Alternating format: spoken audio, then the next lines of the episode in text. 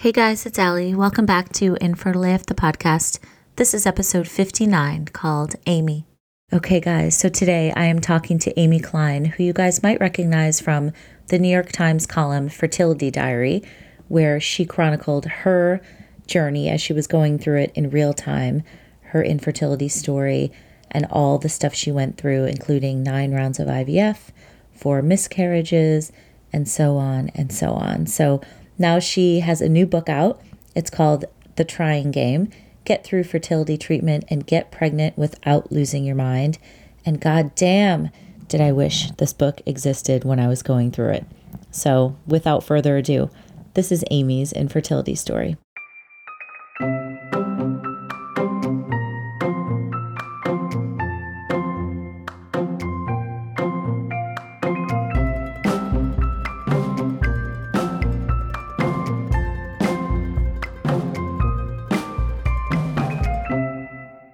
Hi, Amy. How are you today?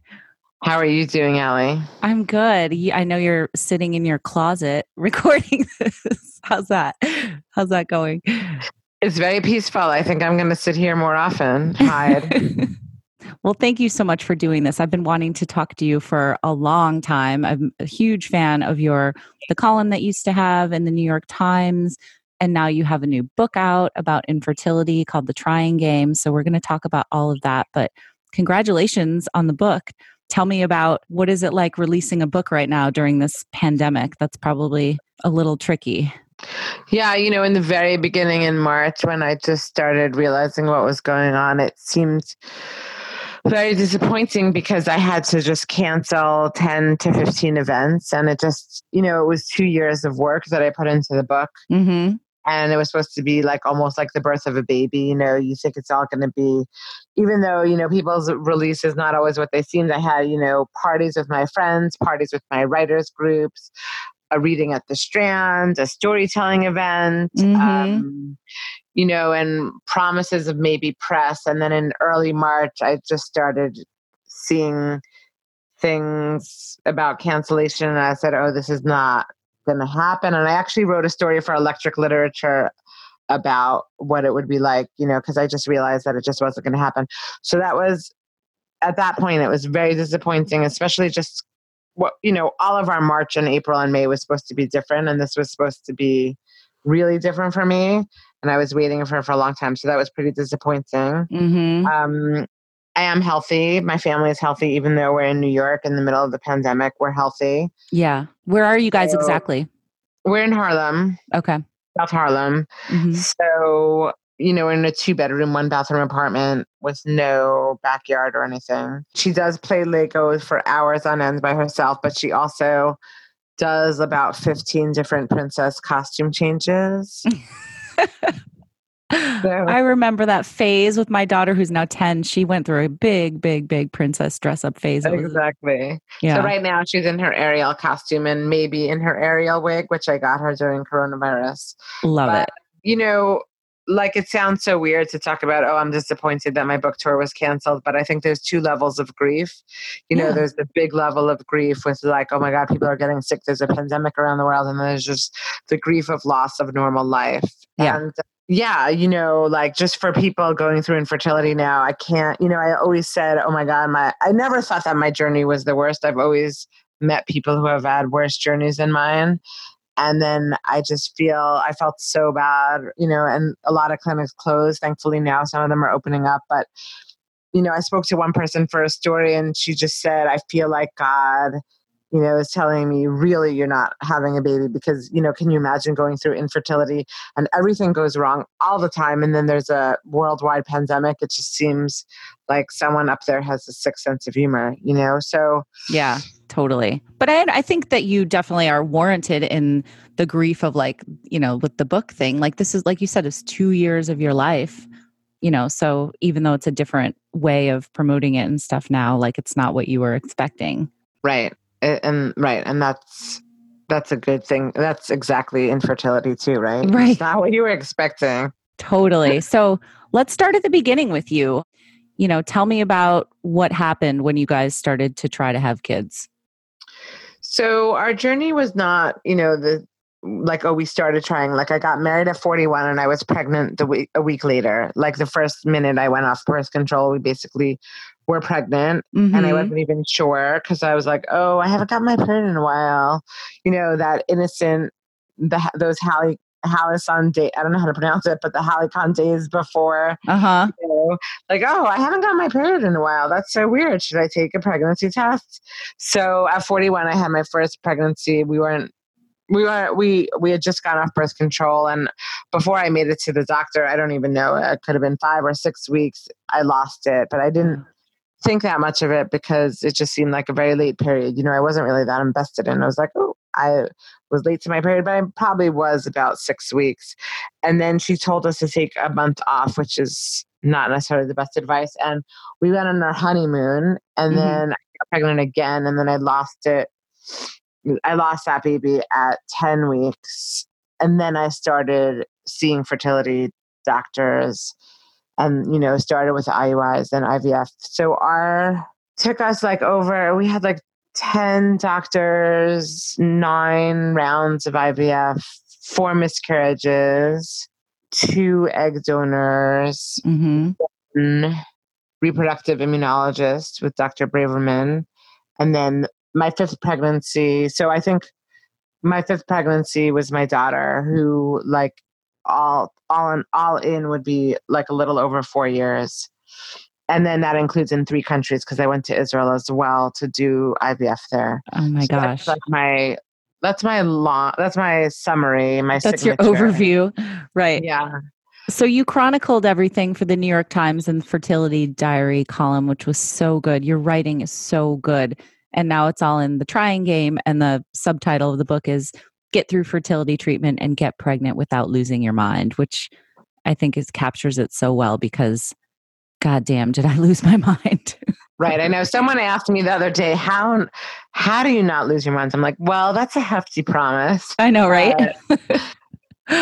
But I think that's what's so great about the book is, you know, you're just so open and you're funny, and there's a lot of research, and, you know, it kind of covers all the different aspects of it. And it's just so great. So again, like, congrats on such a huge accomplishment. So can we break down the story? Like, that was the overview, but sure, I'd love to hear some of the details. After my second miscarriage, we went to a fertility clinic, which was like everything kind of went wrong after my second miscarriage, because I didn't know at the time, I didn't realize what it meant that I had miscarried a genetically normal baby. And then we went to a clinic in New York City who just like said, oh, it's because, you know, you don't take enough folic acid because you have MTHFR, which is not at all true. It's not why I miscarried, but I didn't know any of this. And we went to the clinic, which I was about to name, but will not. Okay. And they sent us on the whole wheel of IUI, IVF. And it wasn't the right path for me. And that's one of the reasons that I wrote this book, is because I feel like I made a lot of mistakes, not by my own fault, but I made a lot of mistakes, and I want people to not make the same mistakes I did. And, you know, I can't get them pregnant. I don't have that power, but I want to like empower people with the right questions to ask, and just not, you know, avoid the same mistakes I did. Because that clinic, we went to IUI there, and, we started IUIs and it didn't work. And then we moved to another clinic for IVF. And then it took me like into the next year when my IVF doctor was like, I had in my first round in my IUIs, I probably had a chemical pregnancy somewhere along the way. And in IVF, like, I don't even count the chemical pregnancies, you know, like when your hCG comes back at like 8 or 10 and you're hopeful for like 2 days. And then it doesn't, you know, I didn't even count those.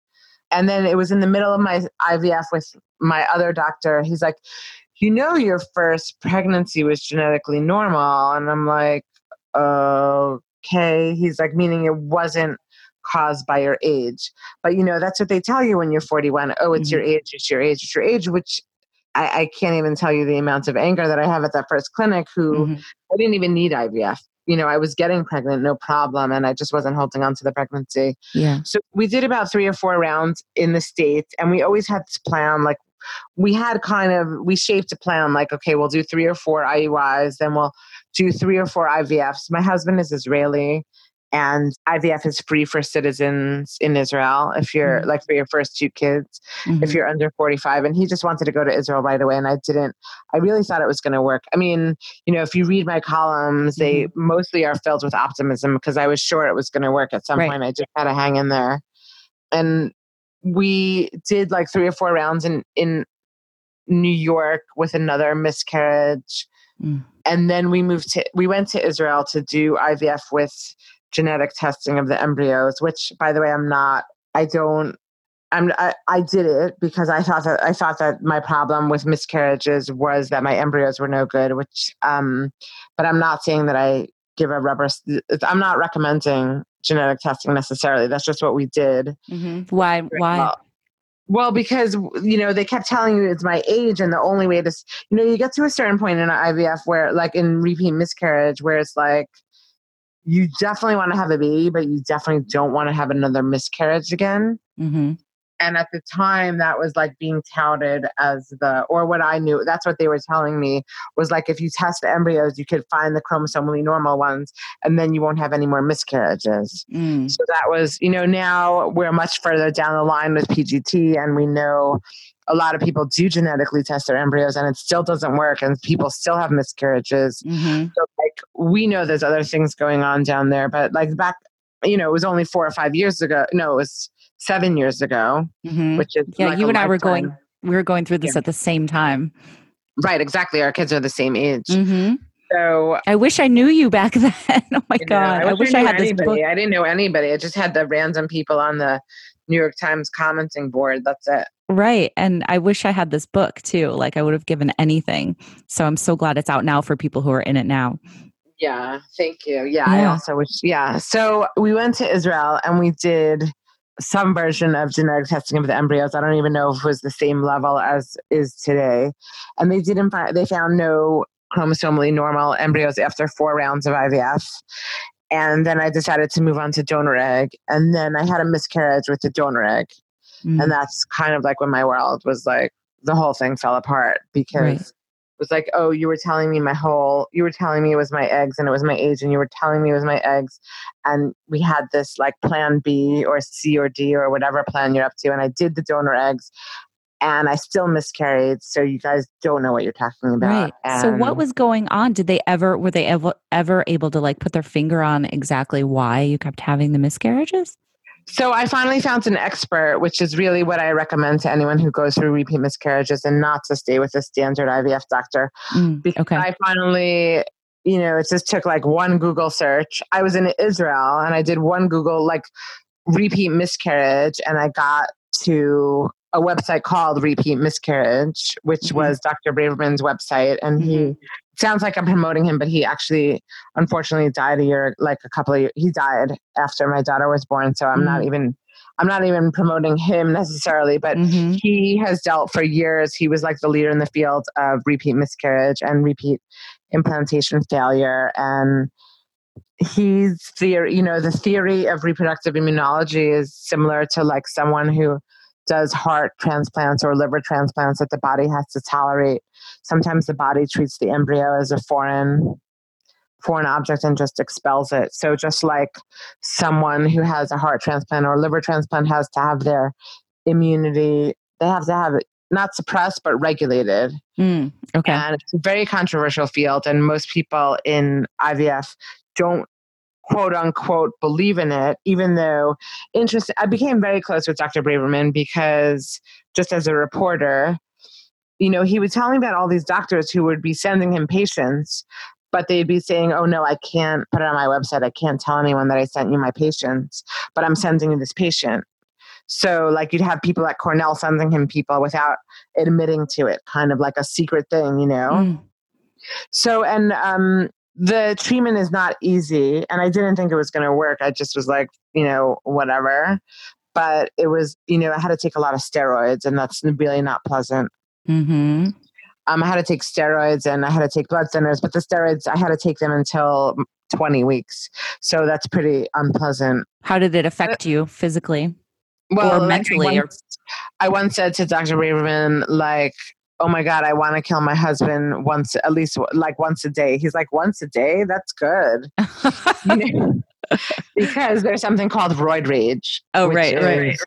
So it gave like I wish I would have written my book then, because I had like, I couldn't sleep. I had so much, you know, you're up at like 3 a.m. and you have like, sometimes it's a crazy feeling, but it's really like, it's a crazy thing. But you know, pregnancy, when it's your 5th pregnancy, it's just really, besides for the steroids, it's just a really traumatic time, because, you know, you think you're going to lose it. You don't think you're going to carry it the whole time. Right. Yes. You never are able to relax. That's no, you're never able to. And you know, that's my last chapter of the book is like, you know, pregnancy and motherhood after infertility and miscarriage. And I can talk about infertility and miscarriage. I don't necessarily know the feeling of just plain infertility, no miscarriage. Like maybe some women who never experience pregnancy and their baby is their 1st pregnancy have a different feeling. Like maybe they get to be regular pregnant people. Like, oh my God, I'm pregnant.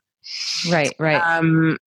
Yeah, so his partner, Dr. Vidali, still continues, and there are a few other reproductive immunologists out there. But I always just tell people, if you have like a couple of miscarriages and they're genetically normal, or if they were with genetically tested embryos, you should really look for additional treatment. Right. So it's a reproductive immunologist as opposed to a reproductive endocrinologist. Is that what most people? Okay. Yes. And they are reproductive endocrinologists as well, but they call themselves reproductive immunologists. And they have a lot of overlap with regular immunologists, because they're in the field and they're looking at those kind of, like I just saw Dr. Braverman's partner, Dr. Vidali, I don't know if he wrote it or was quoted in like an article about COVID-19 immunity and what it means, because so it's not only for people who have had miscarriages, but if you have an underlying immunological condition that you know about, like Hashimoto's or diabetes, or, you know, probably colitis. I'm not an expert in the field, but if you know that you have a rheumatology, if you know that you have an immunological condition, you know, IVF doctors are very quick to say, oh, that's not going to affect anything. That's not going to affect anything, because, you know, they're bypassing a lot of systems. Like they're bypassing our reproductive systems. They're taking, you know, so they think that, but if you have an underlying condition and you're not getting pregnant, it's really worth it to see, you know, someone who deals with, you know, your thyroid or something like that. If you have those kind of conditions, it's really worth checking into, even if your regular fertility doctor says, oh no, that won't impact anything. Okay. Good to know. I think that that's huge information to put out there. So thank you for doing that. Does it affect do you know anything about Asherman's syndrome? So Asherman's is, of course, one of them. Okay. Yeah. Because I've talked to a couple people. I have a whole list, which I basically just copied from Dr. Braverman's site. Yeah. Yeah. Asherman's for sure. Okay. Good to know. So can you tell me a little bit more about, so once you finally did get pregnant, you know, obviously you're doing the steroids, and did you say blood thinners as well? I was doing Neupogen, which is some like a white blood cell medication. I was doing, heparin, Lovenox, and then switched to heparin at the end. And I was doing the steroids, and I also did intralipids, which is like an infusion. It's like a fatty cell infusion. Okay. I did it a few times because there are a lot of reproductive immunologists out there, but there's not a lot. There's like a handful. But one of the things that I liked about Dr. Braverman is he was monitoring me through 20 weeks. So he was like upping my steroids. He wasn't just... One of the problems today is like people have been so anti the immunology, but now they just like they're like, oh, well, maybe we should try this. Maybe we should try that. But they don't really know. Like I was with Dr. Braverman, and I say this for anyone. If you have a specific case, like whether it's a repeat miscarriage or, you know, like see the clinic that treats the people like yourself. Like if there's an expert in someone who has an expert in endometriosis or an expert in treating younger patients or someone, you know, like Dr. Gleicher in New York City has had the pregnancy with the 48-year-old and the 49-year-old, you know, and you're the outlier, then see the person who deals with the outliers. Right. Exactly. So what happened after 20 weeks? Did you kind of graduate from that and like stop doing all the steroids and stuff? And were you ever able to kind of exhale, or were you just like on pins and needles the rest of the time? Well, I was with a high-risk OB at the same, starting at like 12 weeks. I was still at the high-risk OB overlapping with Dr. Braverman. Mm-hmm. And I had like, I think my second trimester, we went on a baby moon. It was even before Zika, believe it or not. It's so funny. I'm sure you remember that, right? Like you could still go to Mexico. Right. Remember when you used to be able to travel? Exactly. Remember when you used to be able to leave your house? Right. Yeah. Right. We went to a baby moon in like, it's so funny because we went to Cancun and then we went to all the cenotes, which are those like water sinkholes, which are like probably mosquito and pandemic infected right now, you know? Oh my God. I had a home heartbeat monitor and my rule was that I can use it once a day only. Mm-hmm. And then there was this weird, so, you know, the home heartbeat monitor, you're supposed to spread some like lube or jelly on your belly before, you know, to help. That's what the doctor does at the ultrasound office. And my husband was always like, oh, you don't need it. And then he would like try to like find the heartbeat and I would always panic. Mm-hmm. You know, like that was my highlight of my day. So I don't think I was also like at a bit of a remove. And Dr. Braverman said this to me because he knows people who had far more miscarriages than I did. It was like, until you have the baby in your arms, you're just not going to be happy. Like you're just not. So I think I enjoyed it, but I wasn't like, I couldn't go all in, bonding with baby and all that. Did you do like a baby shower? No, but I wouldn't have done a baby shower anyway because like I'm from a religious family, so it's too much of a superstition. They don't do baby showers. Okay. The only thing I did, and a lot of people don't do this. I mean, I'm not religious now, but it's just we don't do baby showers. Mm-hmm. I did decorate the room beforehand, like a month beforehand. Mm-hmm. But just because we needed to build a wall in our apartment. Okay. So, and my husband's like, let's just wait. And I'm like, no, I don't want to wait. But it was like, it was a little bit of a schizophrenic, like, yes, I'm pregnant. Look at my belly. But like, keep your fingers crossed. So I don't think I really did exhale. Yeah. I love what you say. And you wrote a whole article about like the waiting room. Can we talk about that a little bit when you're going for treatments? Like, you had such a great take on it. So I'll let you say in your own words, but tell me about that. Yeah, it was nice. Motherwell excerpted it and we could link to it. You go to the waiting room, no one's talking. And me, I don't know how other people feel, but I'm just imagining everybody else and I'm comparing myself to them, like younger than me, thinner than me, prettier than me, richer than me. And then and I get it, so a doctor asked me the other day on a podcast, like, oh, why on an Instagram live, how can I make my waiting room better that people will talk to each other? And I'm like, I don't know that it's, I could tell you how to make your waiting room better for sure, but I don't know. We're all so nervous when we go there. Either you're just starting out and you're like, don't know what to expect, or you get in there and you've been there forever and you're just so annoyed, or you're waiting for an egg retrieval count, or you're waiting for your transfer. So, most people are not going to be like best buddies with people. No, I had no interest. It wasn't that I didn't want to like look at anybody or I was trying to hide. I was just like, I don't want to talk to any of these people. I'm like about to throw up. Right, exactly. But I would also, like you get annoyed at the woman in the waiting room who has a kid running around and like, why the hell are you here? You didn't, but I would, why are you here? Totally. You get annoyed, at the woman who's like so young, like, oh my God, you have all the time in the world. Yeah. And, I wanted to include, I didn't have a way to include, I wanted to include those people's stories in the book because they often get short shrift. And, like a lot of times people think, oh my God, infertility is just for rich old women who spent too long on their careers. Right. That's the thought. And then you go to the waiting room and you see that's not true. And then I'm talking to people and I know it's not true because you imagine that everyone else somehow has the secret, and even, forget your friends who already had kids and had no trouble or it was an accident. But then, like the woman who's young and infertile, first of all, I think if you look at the statistics, almost half the people doing IVF are under 35. So it's not true that all the women are like career-oriented women who waited too long. Mm-hmm. And then, you speak to, I have a friend who still doesn't have a baby. She started, and I met her through this, I guess. She started at 25 and she's been doing this for 10 years. Oh my God. And she still doesn't have a baby. And you know, oh yeah, sure, it's great when you're 25, but it doesn't feel great when the doctor tells you, oh, don't worry, you're young, you have time, because like her thinking was also like, oh, then there really is something wrong with me. Like, you can't blame it on my age, you know, there's something wrong with me. And then meanwhile, you know, you're wasting your down payment on your house and you're wasting your youth on this. At least for someone like me who got married at 41, I might have wasted my youth, but it wasn't on like infertility, if that makes sense. Like I made it. And, you know, I didn't start late because I was like some big career woman. I wasn't ready for marriage and I hadn't met the right person.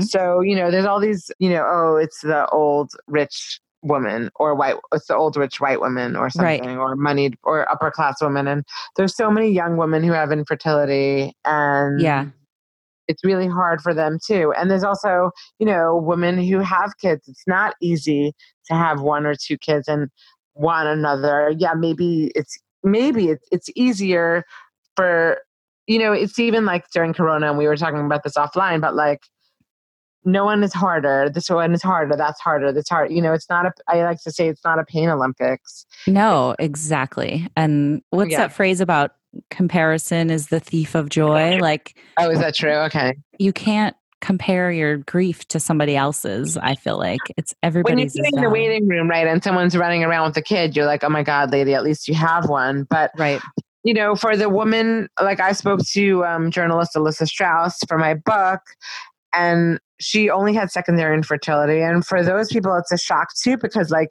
you think you're going to have three kids and then all of a sudden you're hit with this diagnosis when it's just as hard. I mean, yeah, I went through secondary infertility. Yeah. Right. It's not just as hard because like even she said, it's not as hard as like not having any kid because I'm still a mom.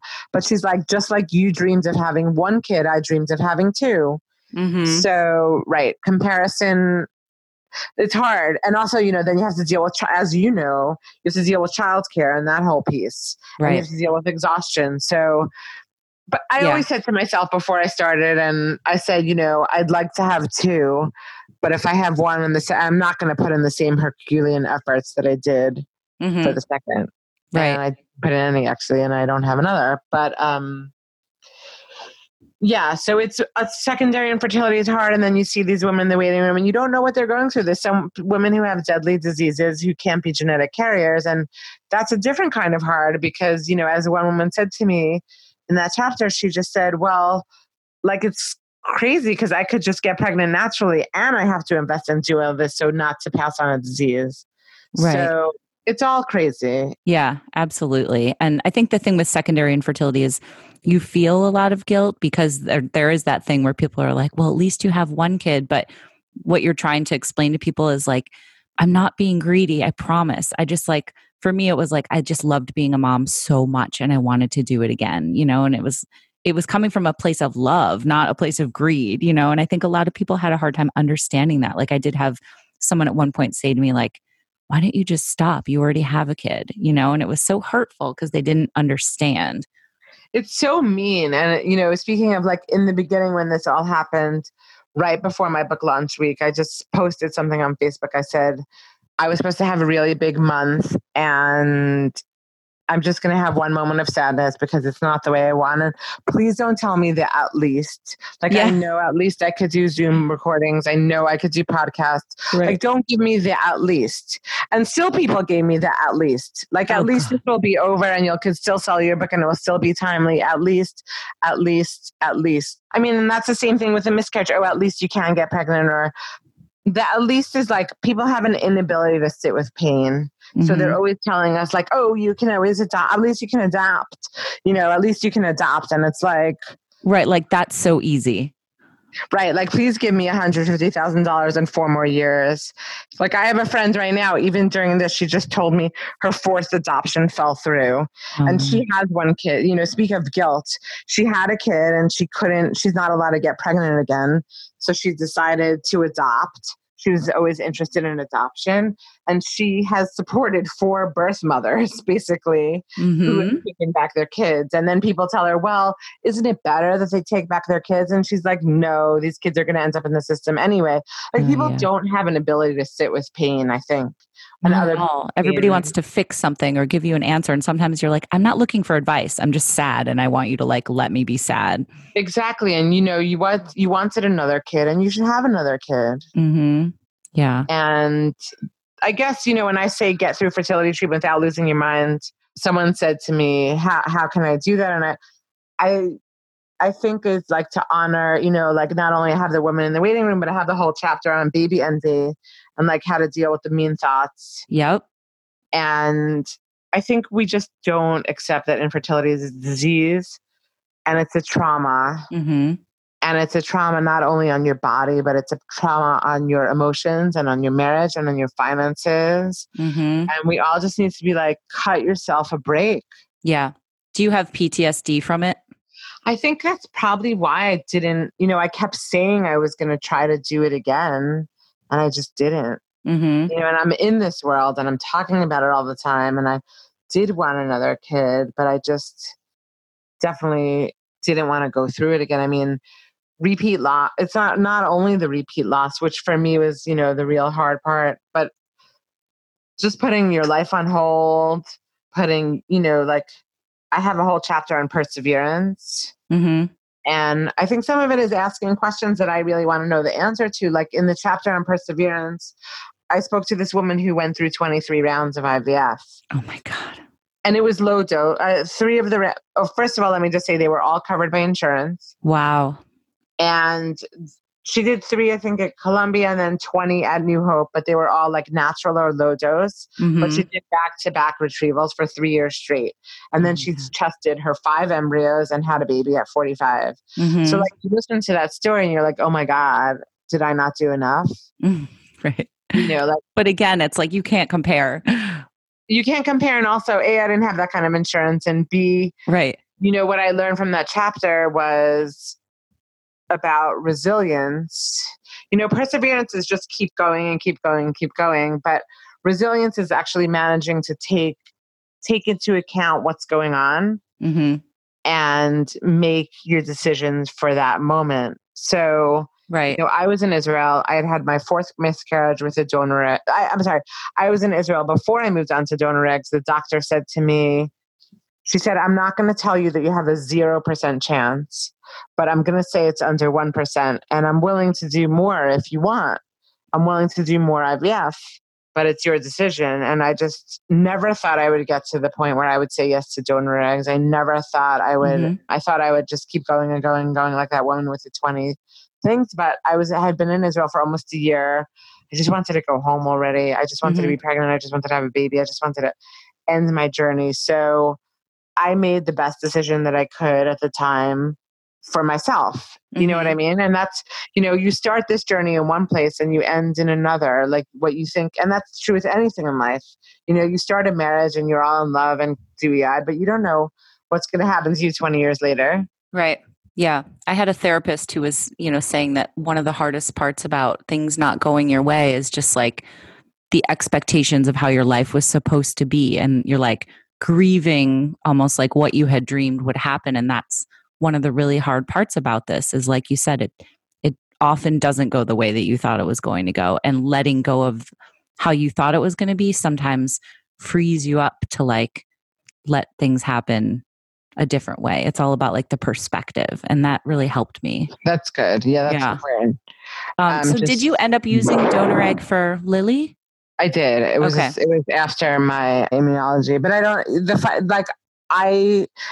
Braverman asked me if I wanted to go back to using my own eggs because I think I was still 43, and I just wanted to be pregnant, and I didn't go back. But I know it was the immunology, not the donor egg part, that worked. Right. Okay. Gotcha. But it's, you know, and I'm not. It's not cavalier. It's obviously a good decision, but a big decision. But I had made that decision, you know, like for that pregnancy before her. So I just was ready to, yeah. Right. I think another important point too is like in terms of choices and doing what's best for yourself, like I want to put out there too that I think it's also okay to stop trying. You know, like as women, we don't give ourselves that option often too. So, you know, I've talked to people that went through years and years and then decided to not, you know, keep going and don't have kids, and that's their happy ending, you know? So For sure. I mean, I have that chapter, Life After No Baby. Exactly.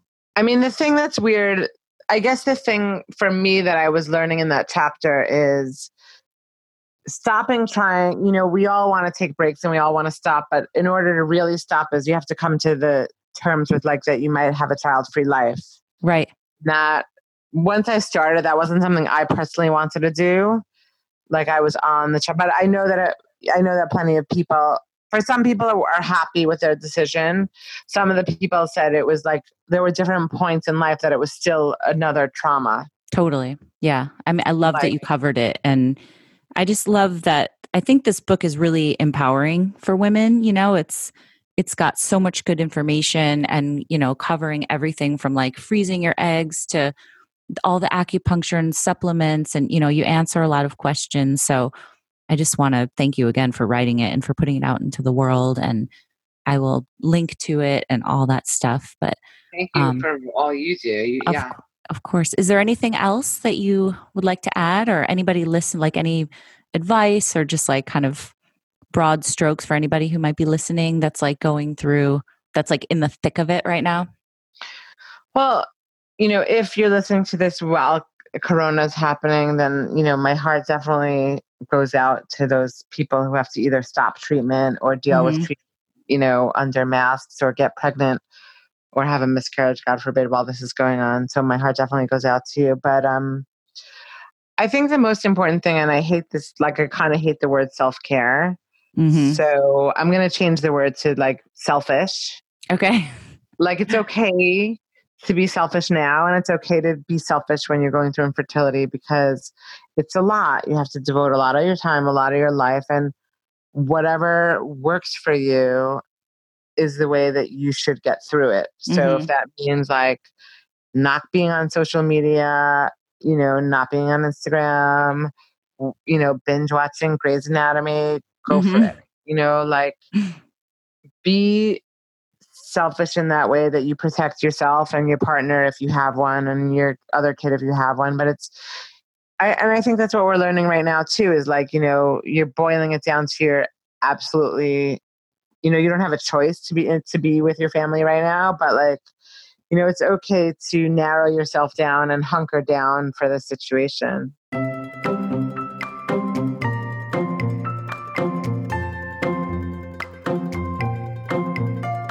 Hey again, guys. Thank you so much for listening to my conversation with Amy. And Amy, thank you so much for hiding out in a closet and doing that interview with me. I love talking to you. Guys, make sure you check out her book called The Trying Game.